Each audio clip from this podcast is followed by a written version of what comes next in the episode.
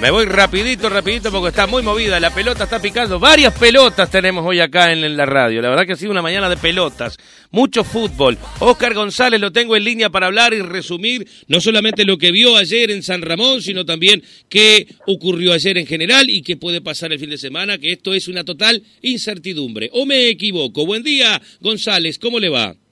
Buen día, López, ¿cómo le va? Buen día a la audiencia de la mañana de la 1. Y sí, no, no se equivoco para nada. Eh, no se equivoca para nada. Algunas cosas se aclararon, pero otras se entreveraron mucho, ¿no? Totalmente. A ver, ¿qué se aclaró primero? Bueno, que lo, que se aclaró es que Santa Rosa eh, consiguió un punto que era lo que necesitaba para clasificar y que Unión Miguense también, a pesar de perder 3 a 0 en su cancha después de un año y pico de, estar invicto en su cancha, también clasificó porque, bueno, por los resultados que se dieron en otras canchas, ¿no? Eh, bueno, de hecho Huracán no pudo ganar, eh, tampoco San Jacinto, obviamente que eh, perdió inclusive contra Nacional de Miguel en el partido que hicieron ustedes. Y bueno, debido a resultados que se dieron en otras canchas, increíblemente Unión Miguel, a pesar de perder, clasificó también, ¿no?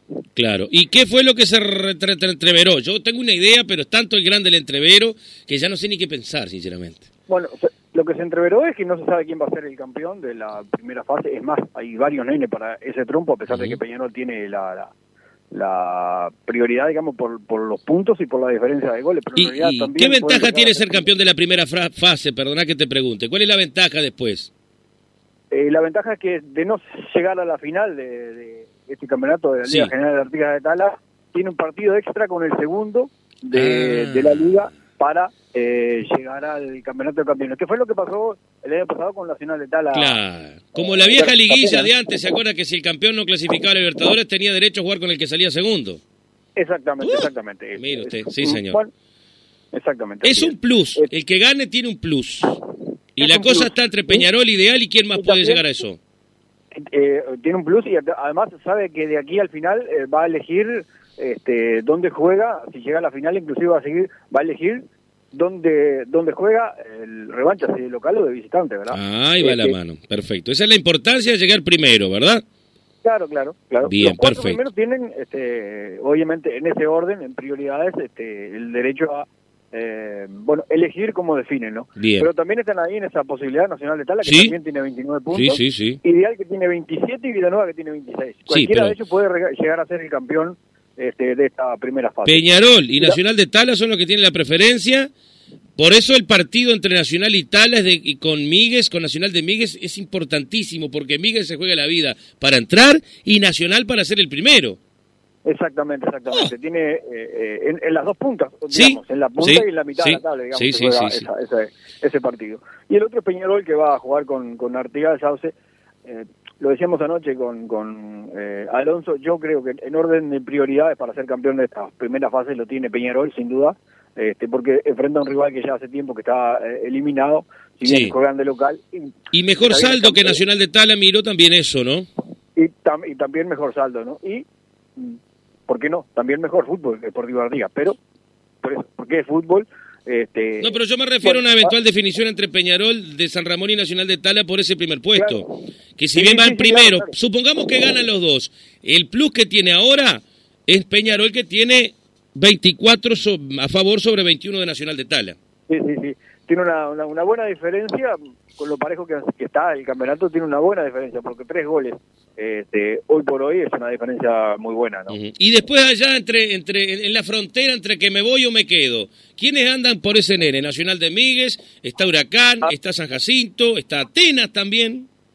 Sí, en orden de prioridad está Nacional de Migues, que tiene 21 puntos, Atenas, que tiene 19, pero un saldo más 7, Huracán, que tiene 19, un saldo más 2, y así, con 18 puntos, un saldo menos 1, creo que es el que está más complicado. Así que en ese orden, Nacional de Migues, Atenas, Huracán y San Jacinto son los que van a disputar el fin de semana o, los que van a pelear por el por el puesto que queda dentro de los dos. Bueno, y en base a eso, González, pero vamos a ver con a quiénes se enfrentan. Nacional de Migues tiene que jugar con Nacional de Tala, que tiene que ganar para ser primero. Ahí ya va a tener un rival durísimo.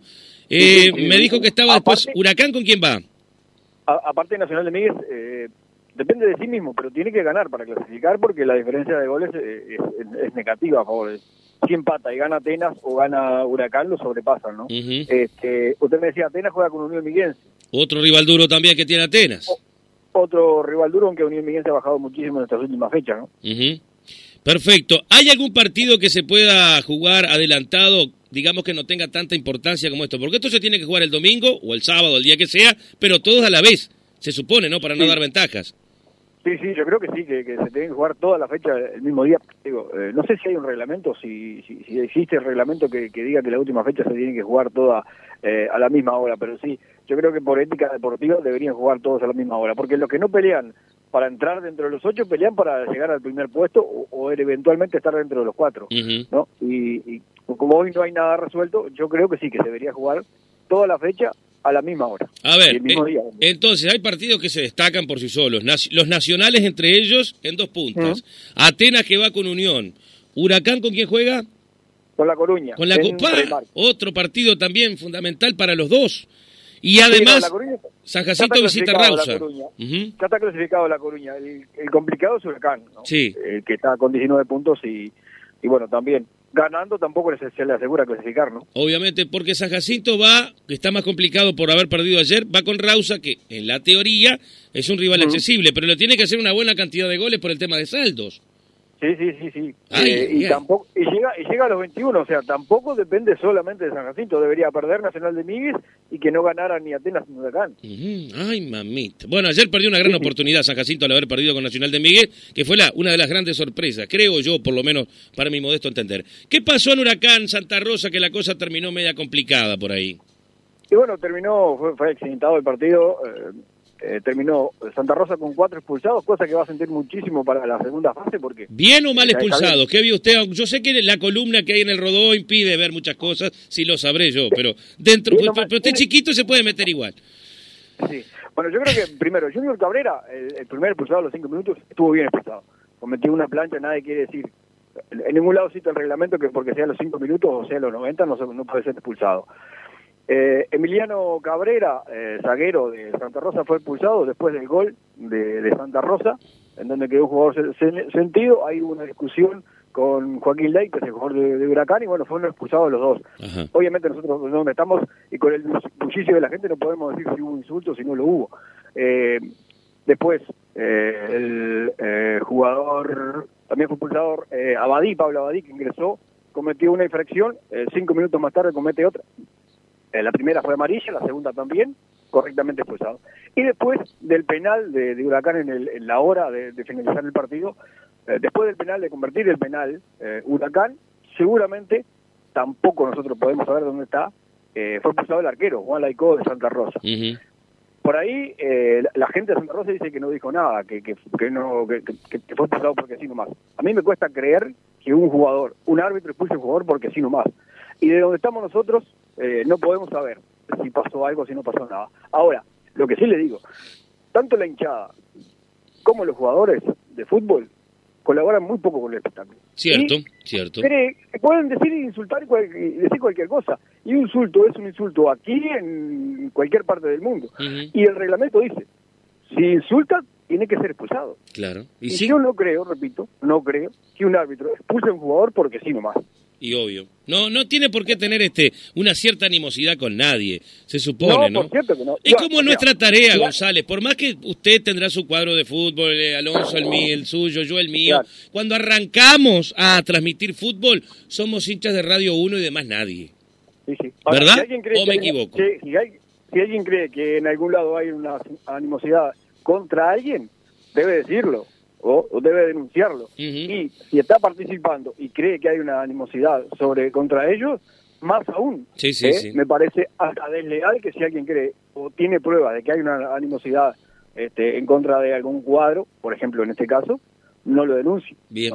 Bueno, González, este, creo que ha estado muy claro. El viernes entonces, 21 horas, el programa deportivo y nos preparamos para un domingo que va a ser de loco seguramente.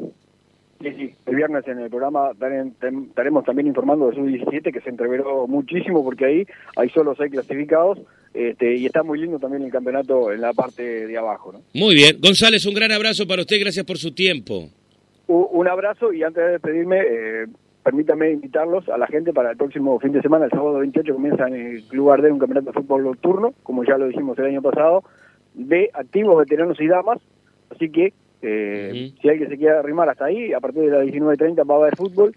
de activos y damas el día sábado. Eso de activos es que están jugando, porque está Eso no puede ser cierto. Lo, lo de los activos y los pasivos yo lo interpreto por otro lado veces, pero viste que hay campeonatos No, no, de esos también. a- a- activos, activos es, un- es un- una denominación porque, eh, ¿qué Claro, pasa? Este, el que está jugando. Activos hasta 35 años, pero Ah. pueden jugar activos, eh, pueden jugar en activos eh, de, de 50 O sea que 60 usted años. fue activo. No. Hasta los 35 años usted fue activo.